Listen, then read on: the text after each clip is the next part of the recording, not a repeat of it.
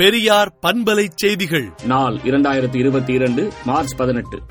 கழக பொறுப்பேற்று நாற்பத்தைந்தாம் ஆண்டாகிய இன்று ஒத்துழைத்த தோழர்களுக்கு நன்றி தெரிவித்தும் தந்தை பெரியார் தொன்னூற்றைந்தாம் வயதிலும் ஓயாது பணியாற்றியதை எண்ணியும் ஐயா மறைவிற்கு பிறகு அம்மா தலைமையில் நாம் எடுத்துக்கொண்ட உறுதிமொழியை நெஞ்சில் நிறுத்தியும் முடியும் வரை கடமைகளை செய்வேன் மடியும் வரை என் பணியில் ஓய்வில்லை என்றும் திராவிடர் கழக தலைவர் ஆசிரியர் கி வீரமணி அறிக்கை விடுத்துள்ளார்.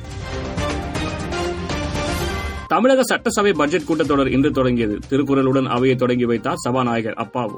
எதிர்க்கட்சிகள் அமளிக்கிடையே பட்ஜெட்டை தாக்கல் செய்து நிதியமைச்சர் பழனிவேல் தியாகராஜன் உரையை நிகழ்த்தினார். மேலும் தமிழக பட்ஜெட் கூட்டத்தொடர் வரும் இருபத்தி நான்காம் தேதி வரை நடைபெறும் என்றும் சபாநாயகர் அப்பாவு அறிவித்துள்ளார்.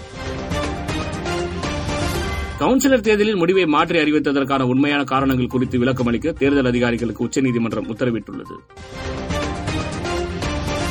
திராவிட மாடல் பணி தொடரும் என்பதை இந்த நிதிநிலை அறிக்கை உணர்த்துகிறது என்று முதலமைச்சர் மு க ஸ்டாலின் கூறியுள்ளார்.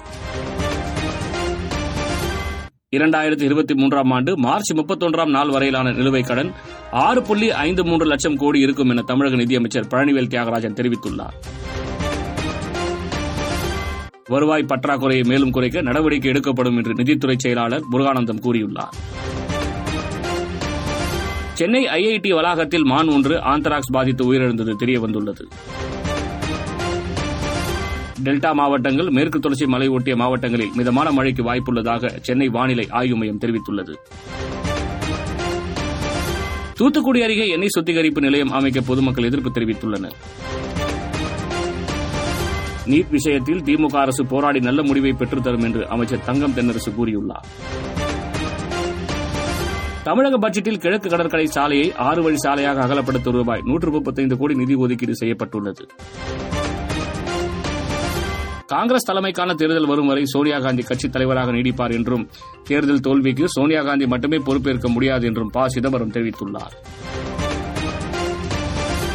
தெற்காசியா மற்றும் ஐரோப்பிய நாடுகளில் கொரோனா பாதிப்பு மீண்டும் அதிகரிக்க தொடங்கியுள்ள நிலையில் தடுப்பு நடவடிக்கைகளை கைவிடக்கூடாது என ஒன்றிய அரசு அறிவுறுத்தியுள்ளது.